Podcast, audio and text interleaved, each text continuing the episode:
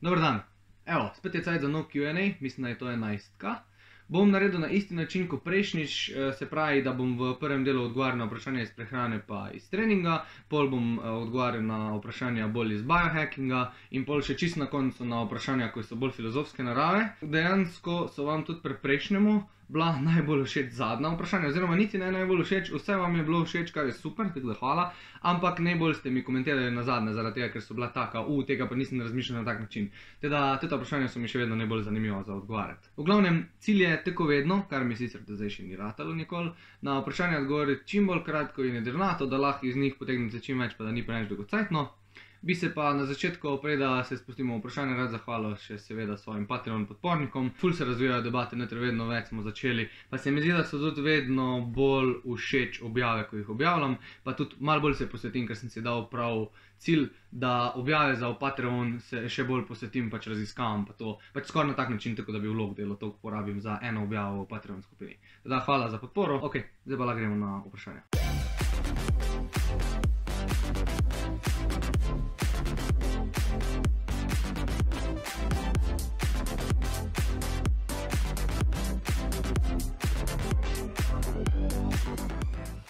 Ok, prvo vprašanje je, doktor Os je rekel, da ne smemo tri ure pojedi ležati. Res ali bullshita, zakaj?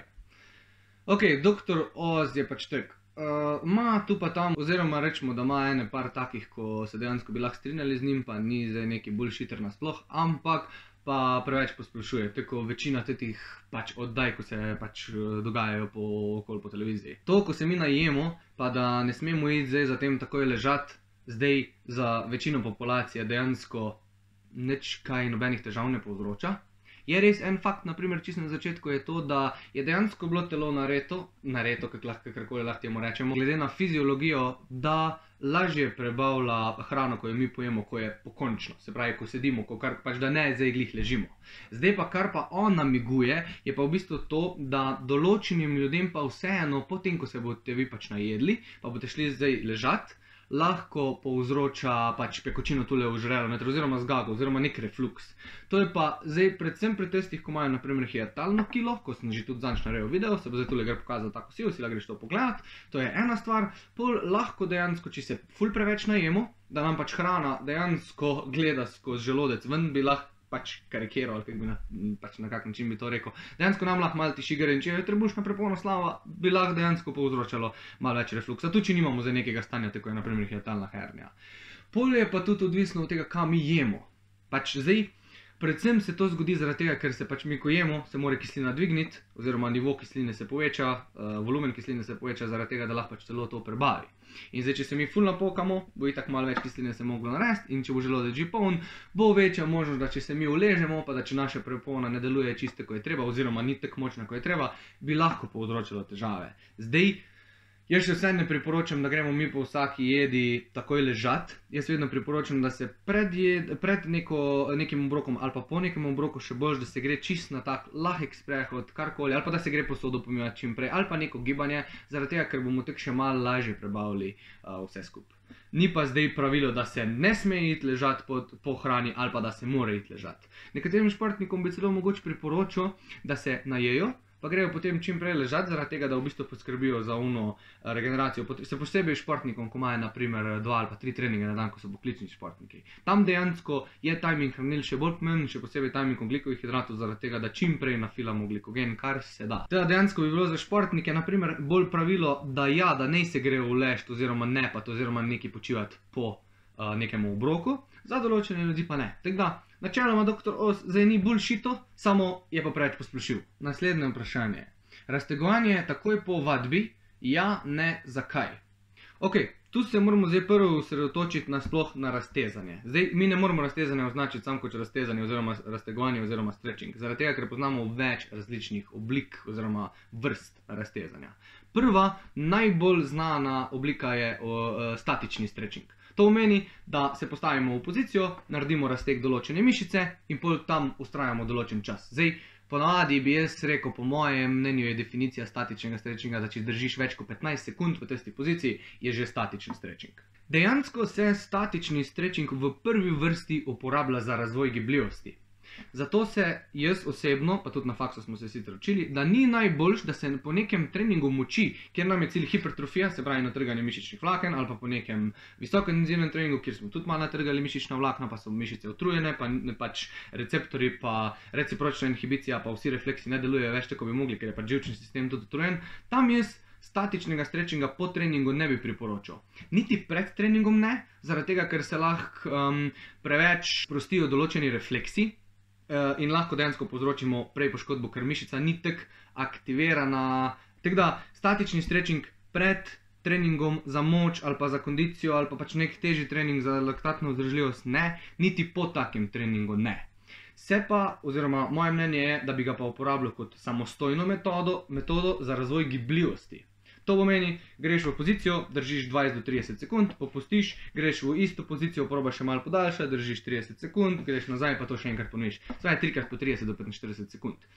To pa dejansko povzroči natrganje mišičnih vlaken, določenih, tako hipertrofija, kar je cilj pri razvoju gibljivosti, ker sam tega bomo mi pač prišli do nekega uh, višjega obsega giba. In zdaj to se ponavlja dela dva do celo trikrat na dan, In že sam samostojen trening bi jaz priporočil, da je dejansko ne samo kot samostojna enota, ampak ko nam je cilj pridobiti na gibljivosti, lahko to naredimo dokaj hitro, samo takrat jaz ne bi delal nič drugega zraven. Se pravi, vadbena enota izgleda tako: zjutraj stretching statični, zvečer stretching statični, drug dan zjutraj, zvečer, tretji dan in to delaš 14 dni do max 3 tedne. Tu vmes jaz ne bi delal nič kaj drugega, razen mogoče neko nizko intenzivno vadbo, ki pa lahko dejansko služi tudi kot ogrevanje za pred treningom. Lahko bi dejansko pojmenovali trening stretchinga. Teda, statični, statični stretching bi jaz osebno priporočil samo kot samostojno enoto in za razvoj gibljivosti. Ok, zdaj imamo drugo obliko, To je uh, oblika, ki se imenuje dinamičen stretching. To v bistvu zgleda tako, kot je v fitnessu, ne vem, ko en pride, se postavi, pa začne zamahovati, pa se raztegovati te mišice. To je v bistvu dinamičen stretching. Ali pa da se ti postaviš, če si predstavljamo razteg zadnjih lož oziroma zadnjih stegenskih mišic, ko se usedemo na tla, imamo stegene noge in pogremo z rokami naprej. Zdaj lahko naredimo v obliki statičnega, tako sem opisal prej, se pravi, greš do dol, pa zadržiš. Pa greš nazaj, če gledaš pa v obliko dinamičnega stretchinga, pa zgleda tako, da se v bistvu zibaš pa vedno probaš narediti kak milimeter dlje. Zdaj tu je v prvi vrsti pomenilo, da imaš nadzor nad svojim telesom. Ne priješ kar v fitness, pa se postaviš, pa se kar ne vem, mogoče celo hladen, kar na tleh uležeš, pa začneš natezati na polno, zaradi tega, ker ti lahko takoj mišica pokne, se strga karkoli. Zdaj, je, tu je potreben nadzor. Ampak mislim pa, da ena pozitivna lastnost tega uh, stretchinga je, da ne sprosti zdaj vseh uh, refleksov, dejansko jih ujača refleksi, ker se dogaja refleksno na tek. Se pravi, telo mora malo kontrirati, te smo res tega, ko ga ti delaš in lahko poskrbi za določeno, določen način aktivacije mišičnih vlaken, ki v bistvu koristi pred treningom. In jaz osebno tak stretching izvajam, tudi ob trening planu, če imam naprimer nek trening za moč, vedno izvedem tudi stati, uh, dinamični stretching, ampak vedno po treningu, nikoli ga ne delam prej. Po treningu ga uporabljam pa v bistvu samo na tak način, da pa tudi ne vedno iste mišice, se pravi, če je trening za bolj za zgornji del, pa ne vem, neke štange, karkoli, da od zgor delam, delam bolj za zgornje mišice, če ne delam pa bolj za spodne.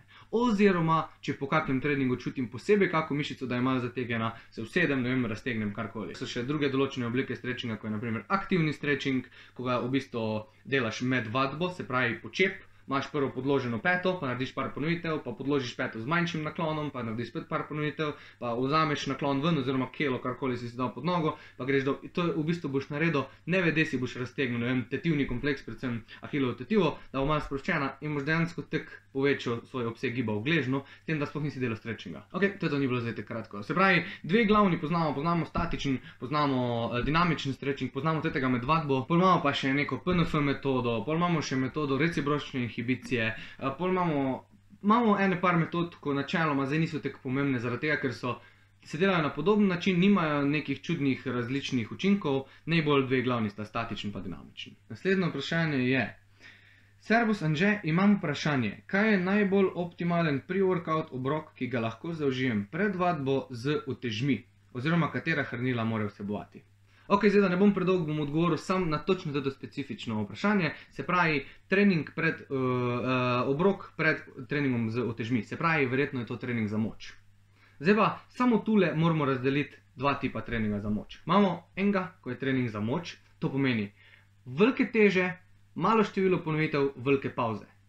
Pol imamo pa drug trening, je pa v bistvu hipertrofija oziroma neka mišična vzdržljivost, to bomo skupaj združili, ker je podobno. Tam imaš pa v bistvu več ponovitev, čim manj pauze, pa tudi kar lepa količina serije. Ne vem, če si predstavljaš, da delaš biceps skrl, pa da hočeš pač za biceps narediti neko vzdržljivost oziroma hipertrofijo, boš delal 8 do 12 ponovitev, to je klasika po knjigah, in za čim manj pauze in 3 do 5 serij. Zdaj pa bolj napreden si, več serij, več ponovitev, tu zdaj se ne bomo v to spuščal. V glavnem, na tem treningu, ko delaš hipertrofijo oziroma vzdržljivost v moči, pa delaš več ponovitev, pomeni, da boš porabljal predvsem več oglikovih hidratov, ker bo višja intenzivnost treninga. To pomeni, da mora trening v prvi vrsti vsebovati oglikove hidrate. To je prva stvar.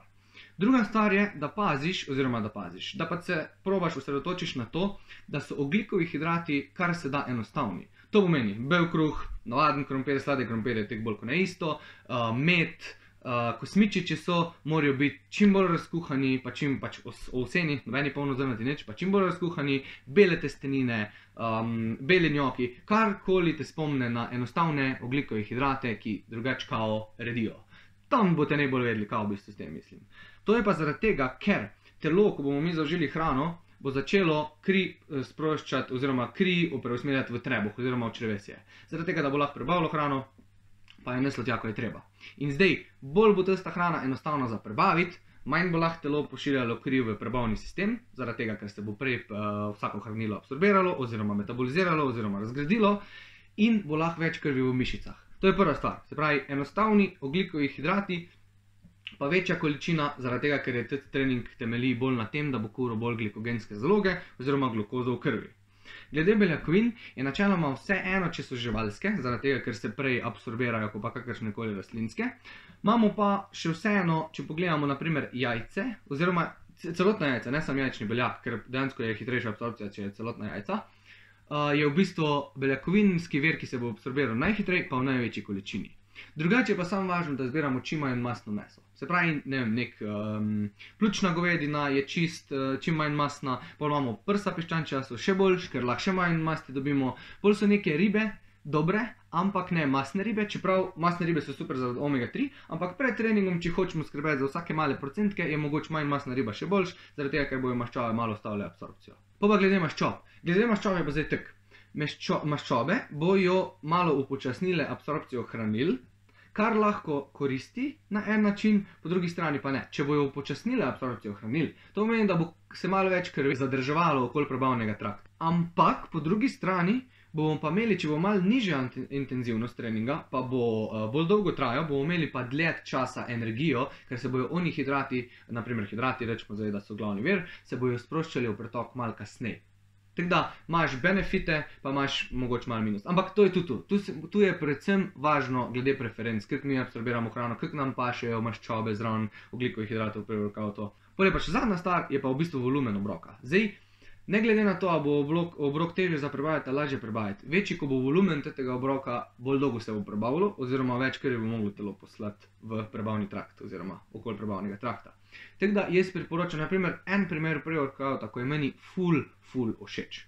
Bel toast, čist navaden toast, ko ga namažemo z peanut butterjem, da dodamo čist malo maščob, pa čist malo omega-6 maščob tudi ima, pa omega-3 ima malo neki. V glavnem, to je toast za uno konstantno energijo, oglikovi hidrati iz toasta so pač za energijo, po pa dodamo grčest. Jaz dam ali banano, zaradi tega, da še vsebuje malo kalija, kar je v bistvu za mišice full fine, za kalij natrijo črpalko. Polje pa zadnja stvar, še borovnice. Oziroma, ja, borovnice. Borovnice pa prvo kot prvo, malo dodajo glukozo, malo dodajo antioksidantov, kar je med treningom super. Tretja stvar je pa, da dejansko se kaže, da uživanje borovnic, oziroma tam je bil borovničev sok, ko je malo bolj koncentriran, ampak vseeno, uživanje borovnic dejansko akutno povečuje mentalne sposobnosti. Se pravi, kognitivne sposobnosti so malo hitrejše razmišljanje, bilo nekaj takega. Bilo je sicer pri starejši populaciji, se mi zdi tudi od 50 let naprej, ampak do, dobro se kažejo pač rezultati v to smer.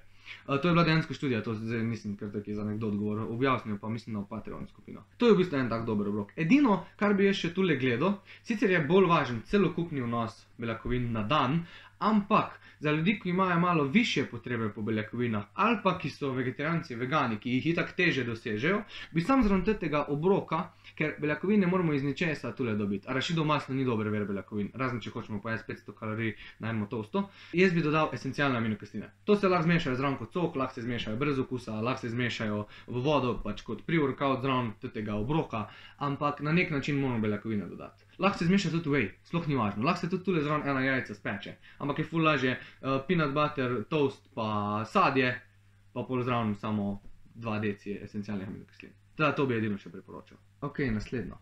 Infrardeča savna, kakšen protokol, pogostost, kdaj v dnevu je najbolj optimalno? Prvi protokol se tiče bolj vzdržljivostnega treninga, oziroma s katerim lahko povečamo vzdržljivost.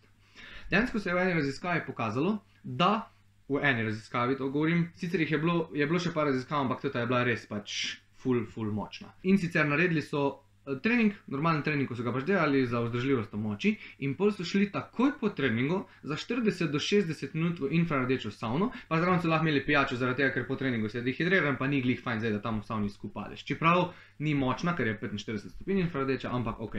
V glavnem, eritrociti so se povečali za 22 pa do 30 odstotkov. Za 30% so imeli povečane eritrocite. Zdaj se ne spomnim, kako dolgo je trajala študija, mislim, da 12 tednov so to delali pa bili so že natrenirani, špor, uh, še ne natrenirani športniki, teda tukaj je odziv še večji, ampak to je en protokol. Se pravi, 40 do 60 minut direktno po treningu z vodo poviša število eritrocitov lahko. Pol imam naslednji protokol za višanje rastnega hormona. Tu je pa že več tudi bilo. Bilo je narejeno na finskih moških, malo starejših, to pomeni, da imajo malo nižje nivoje že rastnega hormona, že v štartu.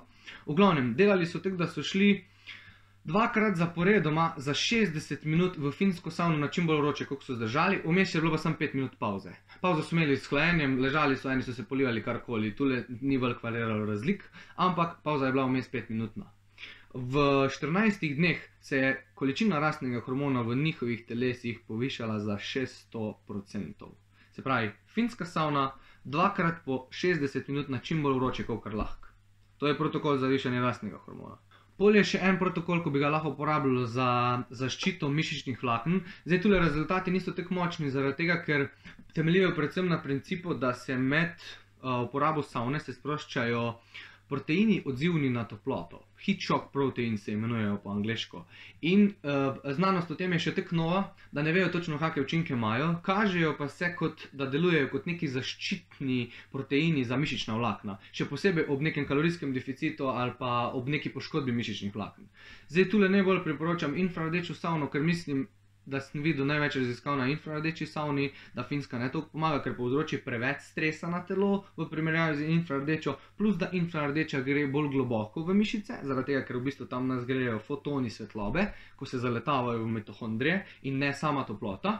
Pri finski savni nas pa bolj greje sama toplota in tam pa bolj vpliva na kardiovaskularni sistem. Tako da infrardeča savna 3 do 4 krat tedensko za 45 do 60 minut je lahko mal pomaga. Ampak to je spet, tudi te uh, raziskave so še bolj v povojih. In pa še zadnja stvar, je pa nasplošno za imunski sistem. Je, tu je pa velika raziskava, pa močno kaže na to, da redno obiskovanje alfinske, ali infrardeče, ali turške savne pomaga pri dolgoživosti, ampak to zdaj ne govorimo, da ti bo podaljšala za 20 let življenja. Sam pač bolj kvalitetnejše življenje, tisto, ko bo živel, kardiovaskularni sistem je v bistvu trening za njega, dejansko lahko povzroča razstrupljanje v navednicah. Zdaj ne mislim razstrupljanje, kot da bomo mi vse toksine vendali, ampak infrardeča savna, zaradi tega, ker res pregreva mišice do pač čiste globine, lahko, če jo uporabljamo večkrat, še posebej pri ljudeh, ko se bolj izšvicajo, lahko še malo pohitri um, določene procese, ker naša koža je organ, skozi katerega se lahko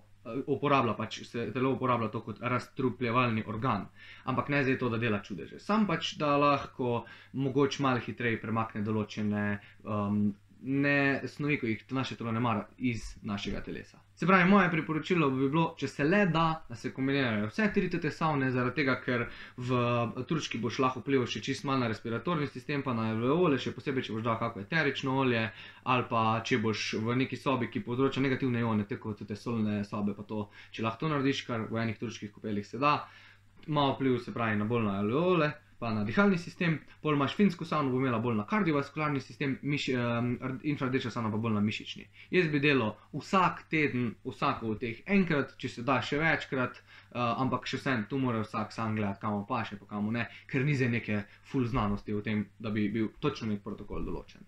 Naslednje vprašanje je: Na sveti pri nakupu vzglavnika in vzmetnice pri spanju na boku za optimalen spanec. Ok, to je tako. Prva stvar, če se da, uh, probi se naučiti, ker dejansko se lahko naučiš, da spiš na hrbtu. Ampak, če to prevede do kakršnega koli smrčanja, je Bog veliko boljši, zaradi tega, ker je smrčanje veliko hujš, ker lahko povzroča apnejo, pa pač ne bom se zdaj v to poglabljal. Pa še ena stvar, če spiš na hrbtu, si moraš noge podložiti. Prvo kot prvo, malo zmanjša um, ledveno lordozo, plus glimfatični sistem, o katerem sem že stokrat govoril, pa je en izmed najpomembnejših sistemov v naših možganih, dejansko deluje bolj, ker deluje na kompresijo oziroma na pritisk, ali kako bi temu rekel. Se pravi, če so naše noge dvigane, kri v bistvu tišimo dol proti glavi, to si lahko najlažje predstavljamo, in na tak način bo glimfatični sistem še bolj deloval. Če pa že spiš na uh, boku, pa dejansko samo poskrbi, da si zafiksiraš hrbtenico, se pravi z enim polštrom med nogami, zaradi tega, ker bo ti ne bo medenice vleklo, pa mogoče eni rabijo še, da si pač mal premikajo, um, da si kupijo on polštr, ko je v bistvu za nosečnice, ko je tak S. Tisti polšter je dejansko full dober za spanje na strani. Da si ga daš pod glavo, da ti pa če je v bistvu hrbtenica skozi ravnana, da nimaš zlomljene na stran. To je v bistvu najbolj pomembna stvar pri spanju na strani. Plus tega, da je pa dejansko spanje na strani bolj, uh, bolj pomaga pri glim, uh, glimfatičnem sistemu, oziroma pri delovanju glimfatičnega sistema, zaradi tega, ker je še večja ta kompresija oziroma pritisk, tu zdaj nisem čisto ziger, kaj bi mogel reči. V glavnem, če spiš. Na strani si kupi on pošte za nosečnice, bom tukaj gledal eno sliko ali pa tu na tej strani, da, ved, da boste vedeli, o čem govorim. Uh, če pa na hrbtu je pa v bistvu še mogoče malo boljš iz vidika nasploh pač cele posture. A ja, da bi pa čist prav ti imel uh, na svet pri nakupu vzmetnice oziroma vzglavnika, je pa prva stvar to, da gledaš, kjer ga v teh položajih uporabljaš, na kak način je tvoj jogi. Zaradi tega, ker ti, ko boš videl, kako se boš v jogi noter udrl, boš videl, kak pošter rabi. Zdaj, eni rabijo pošter, ko je čist ravn, ker imajo pač tak mehak jogi, eni rabijo pošter, ko je malo bolj trd, oziroma je podprt pod vratom, zato da ti vrat zravna. Tako da, to je pa po moje bolj, da na strani pogledaš, če imajo. A, pač jaz bi šel kupovati tja, kjer imajo enega strokovnjaka, ki ti to pogleda. Če tega v trgovini nimajo, jaz tam ne bi kupoval. Oziroma, lahko tudi ti najameš, oziroma najameš. Plačaš enemu fizioterapeutu ali pa enemu, da gre za tebe, oziroma da ti on priporoča, na kak način moraš spati, pa ti pa v trgovini poveš, kaj iščeš. Ok, naslednje. Kako najprej pozdraviti prehlad?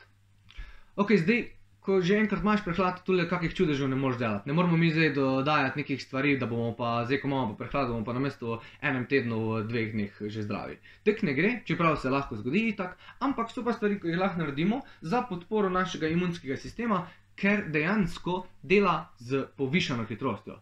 Uh, veliko kdo se ne zaveda, ampak naprimer, ko smo malo bolj resno bolani, da imamo malo vročine, pa to dejansko porabimo več kalorij v mirovanju, kot smo jih prej zaradi tega, ker imunski sistem je toliko bolj aktiven.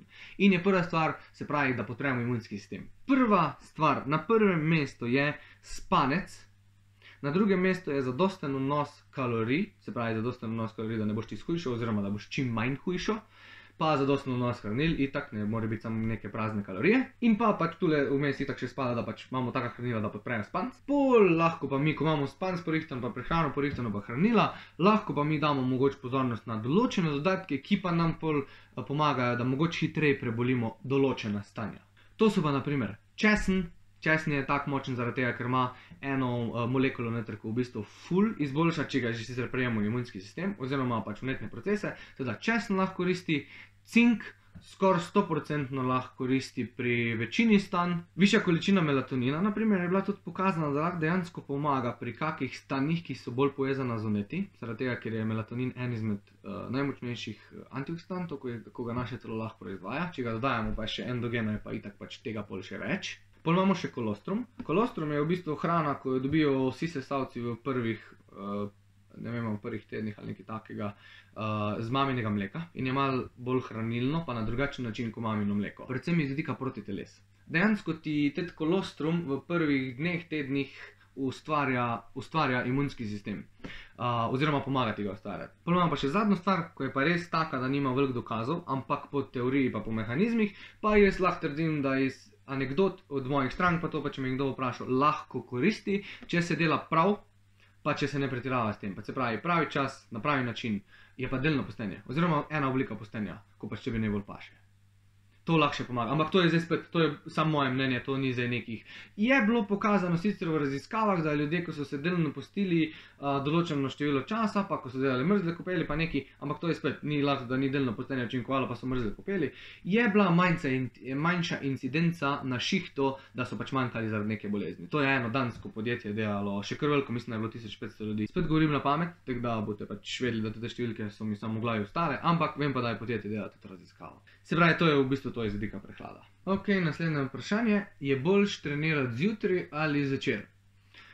To je zdaj prva stvar. Najboljš je trenirati takrat, ko tebi najbolj paše, pa tudi tipi treninga si narediš na tak del dneva, ko ti pač najbolj paše. Teda, najbolj fajn je, mislim, najbolj močno morate upoštevati to, da mora tebi pasati čas treninga. Po drugi strani, pa če se hočemo malo bolj poglobiti, glede na večinsko populacijo, se pa poglobimo v cirkadijalni ritem.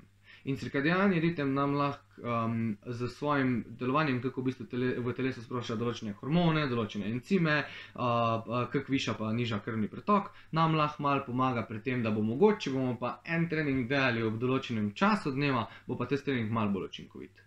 To zdaj ni tako, da bi pač, če bi jaz naredil trening za moč zjutraj, pa zvečer, pa bi meni oba dva pasala, naj bi bilo zdaj le tu 50% razlike, zato bi bili, na primer, zvečer pač boljši hormoni, ampak to se govori o nijancah ampak tako za zanimivost lahko povem. Načeloma je pri večini populacije, ki ima kakor toliko urejene spalne oziroma cirkadijalne ritme, je tam od 9 pa do 11 najvišja sekrecija testosterona v telo, če gledamo povprečno glede na dan. In takrat so pol možgani tudi full budni, pa naše živčne povezave, predvsem centralni živčni sistem bolj dela.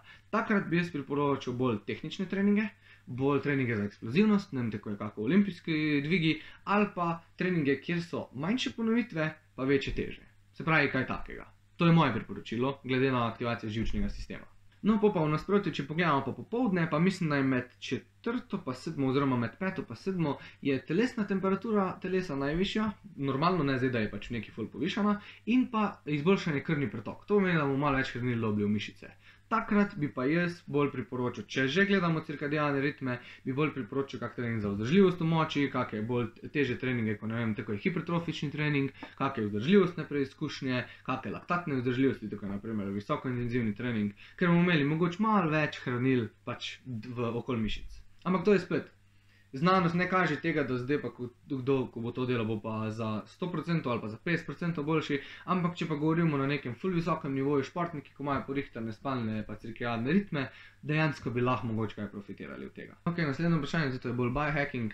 Kakšna sta optimalna količina in tipi treningov za longevity, anti-aging? Zdaj, moje dve smernici, oziroma moje smernice, ko bi jih lahko tole dal, prva stvar je, da ni cilj čim večjo mišično maso med, ampak da je med uh, cilj čim močnejšo mišično maso, to je tako je. Še vseeno malo volumna, pač nikoli ni narobe, ampak preveč mišične mase, pa zaradi tega, ker pač je mišična masa je potratna pač hranilna, ne, kar je sicer v mladosti fajn, ko lahko malo več poješ, ampak v starosti pa ne, zaradi tega, ker ok, vse ti uh, mišice se katabolizirajo, ampak še vseeno bo starček, ko bo bodybuilder, pa starček, ko bo, ne vem, tako da bi eni rekli kitast ali bo imel neko normalno pač postavo, z, z mišično maso, bo dejansko um, telo rabilo precej manj dela, kot pa prvno bodybuilderju.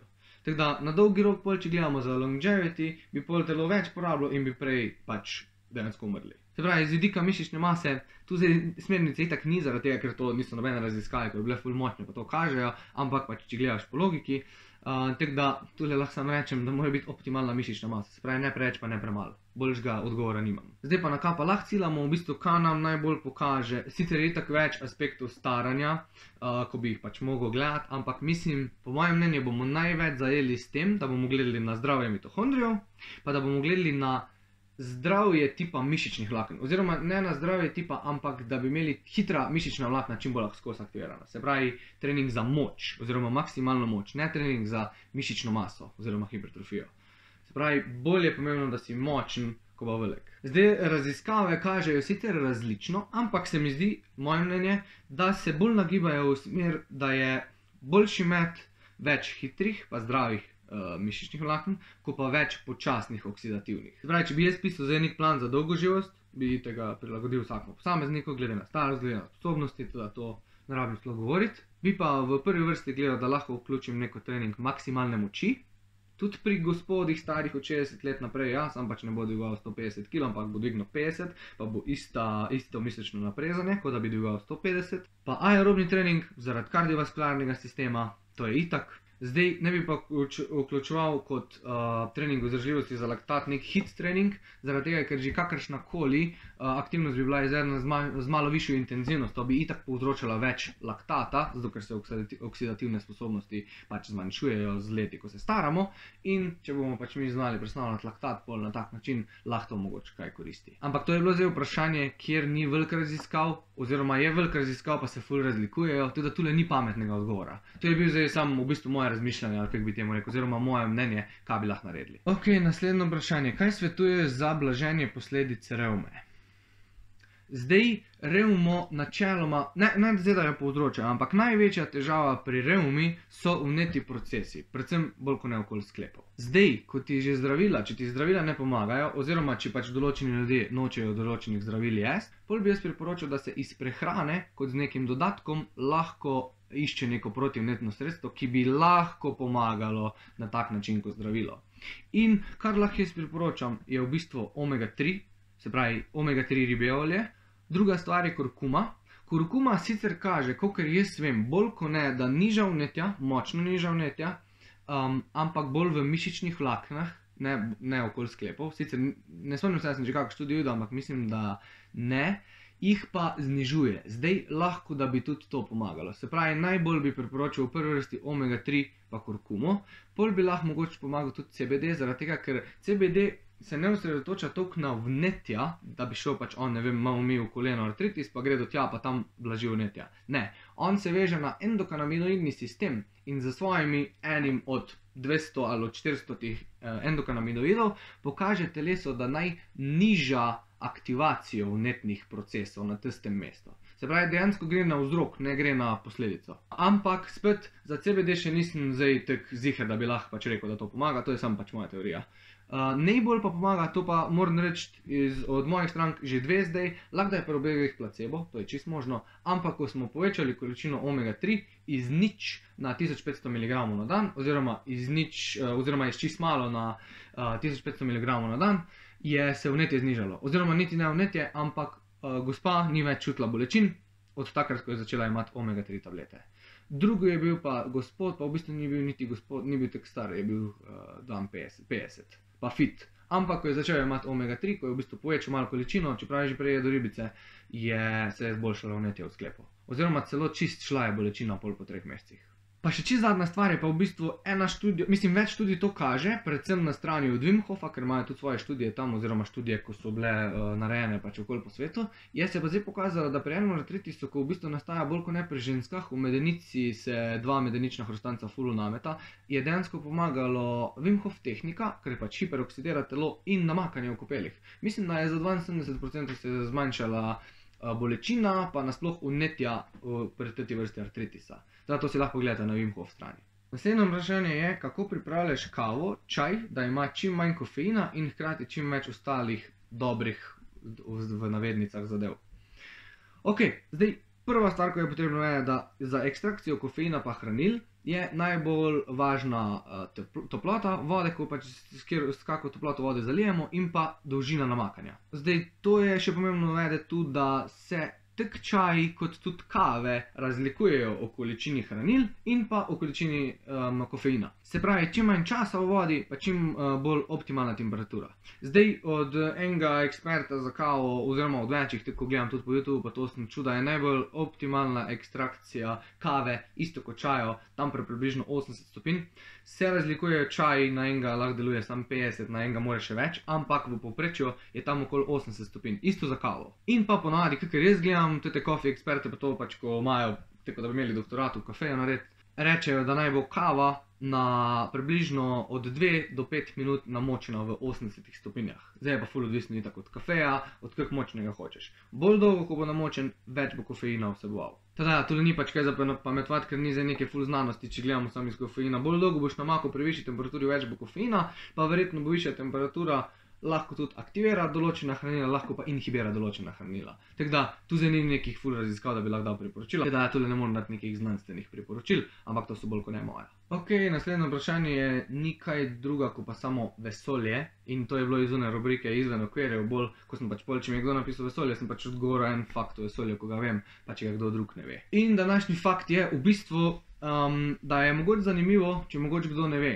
Če bi mi iz planeta Zemlja gledali eno plovilo, ko bi se iz naše Zemlje gibalo v črno luknjo, bi mi v neki določeni točki v potovanju tega plovila do črne luknje, iz Zemlje, če bi to gledali, videli, da se je tisto plovilo ustavilo oziroma skoraj ustavilo. In iz naše strani percepcije ne bi tisto plovilo nikoli prišlo v črno luknjo, ampak hkrati bi pa na unem plovilu tekel čas čisto normalno. Oni ljudje bi prišli do črne luknje, pa kar se bi se tam zgodilo, bi se pa zgodilo. Samo zaradi tega, ker ima črna luknja tako gravitacijo, dejansko upočasni delovanje oziroma upočasni sam čas. Pravi, čisto na kratko, če bi mi poslali eno raketo iz Zemlje v črno luknjo, mi ne bi videli tiste rakete nikoli priti do črne luknje iz Zemlje.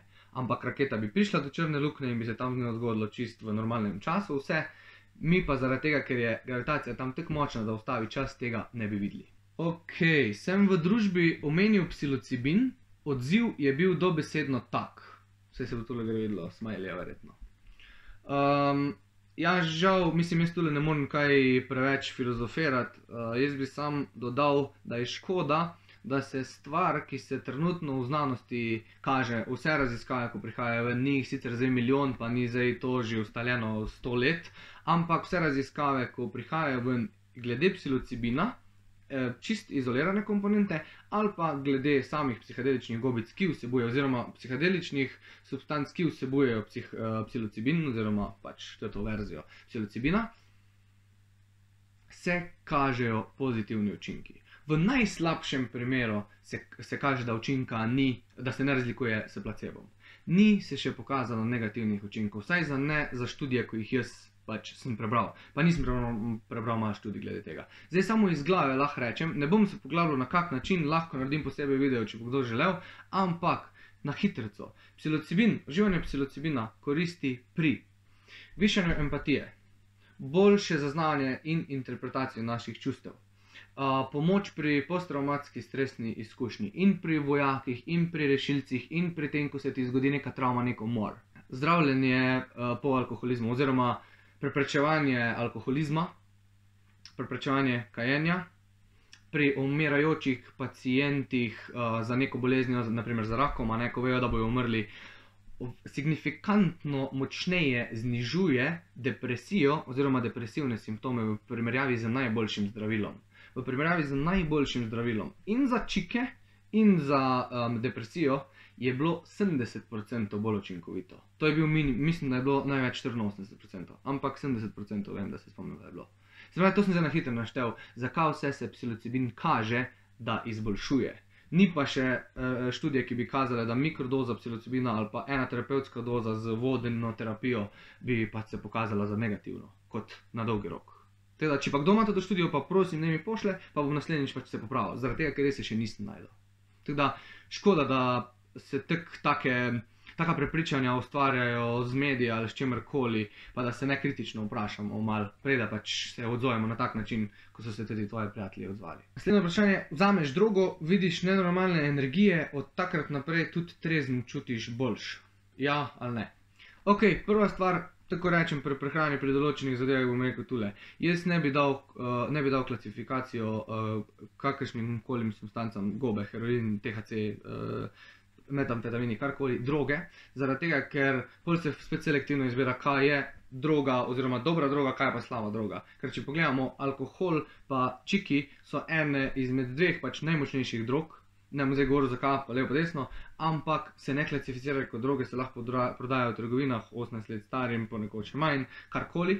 Naprimer, THC, um, psilocibin, metamfetamini, ko se zdaj naprimer raziskujejo v namene, da manjšajo travmo, oziroma MDMA se celo uh, zele že bo verjetno klasificiral kot zdravilo za depresijo oziroma določene oblike depresije in bo v lekarnah, ker je tretja faza študije se že končuje, pa je klasificiran kot slaba droga, alkohol, pa čiki pa kot dobra droga, ki jih lahko kupuješ. Teda, prvo stvar to, jaz ne bi klasificiral kot droge, jaz bi klasificiral kot substance in pol se lahko pogovarjamo, kaj je fajn, pa kaj ni fajn. Drugače pa, um, glih psilocibin se predvsem uporablja za to, uh, predvsem večje doze, ne vem, od 4 do 7 gramov uh, gobic v terapevtske namene, ki se vzamejo, se uporabljajo za to, da dejansko spremenijo določene sinaptične povezave in s tem lahko vplivajo na travmo, s tem lahko vplivajo na adikcije, se pravi, tako je adikcija z alkoholom, adikcija s čiki, tu se tudi kažejo, to sem že prej omenil. Se kažejo, naprimer, mislim, zdaj govorim po številkah na pamet, ampak je, psilocibin je bil tako učinkovit, da so alkoholiki, ki so bili alkoholiki od 10 do 20 let prej. Se pravi, 20 let so pili, so bili alkoholiki, so se jim je držina podirala, finančno niso bili zmožni. Alkoholik in po eni dozi psilocibina, ki je bila tako, da vzameš 5 gramov psilocibina, oziroma ekvivalentno dozo psilocibina kot 5 gramov gob, si daš gr eh, naočnike, se uležeš in imaš zraven terapeuta, zraven imaš zdravniško pomoč, karkoli. Po eni dozi je, zdaj le govorim na pamet, ampak mislim, da vam prav 82% ljudi, ko so bili prej alkoholiki, niso bili več alkoholiki in po enem letu je od tistih 82% bilo še 70% treznih, ali kako se temu reče, pač da niso pili alkohola eno leto, po eni dozi psilocibina. Dejansko naredi drugačno integracijo povezave sinaps. Tako da, tek močni je uh, psilocibin oziroma slabe droge. Pol pa ne bom zdaj še šel metamfetamine, pa v MDMA, pa to, kako lahko jih uporabljajo za travme, pa za depresivne motnje, zaradi tega, ko nimamo cajta. Ok, to je v bistvu to spet mislim, da mi ni ratalo čim hitreje povedati, ampak upam, da ste vsaj kaj izvedeli iz kakega vprašanja, da vam je bilo kakšno vprašanje zanimivo ali pa smešno. Da to je to. A ja, še samo to. Od zdaj naprej me lahko uh, poslušate tudi na Spotifyju, na Apple podcastu, pa na Google podcastu. To sem pa v bistvu naredil zaradi tega, ker pri YouTubu je glupo, ker ne moreš ekrana ugasniti ali pa sam poslušati, pa nekaj od zadaj delati na telefonu. Pri vseh teh podcastih, ko je pa naprimer, uh, oziroma pri vseh teh providerjih, tako je pa naprimer Spotify, lahko pa vi mene date gr, pa me sam poslušate, ker je itak sam audio file in vmes kaj skrivate, lahko poslušate v avtu, karkoli. Ne rabite zraven gledati. Tako da, če koga zanima, se lahko tam uh, naroči, pa bo polobil, dobil obvestila od mojih vlogov. Hvala za ogled, pa se vidimo v naslednjem videu. Ajde.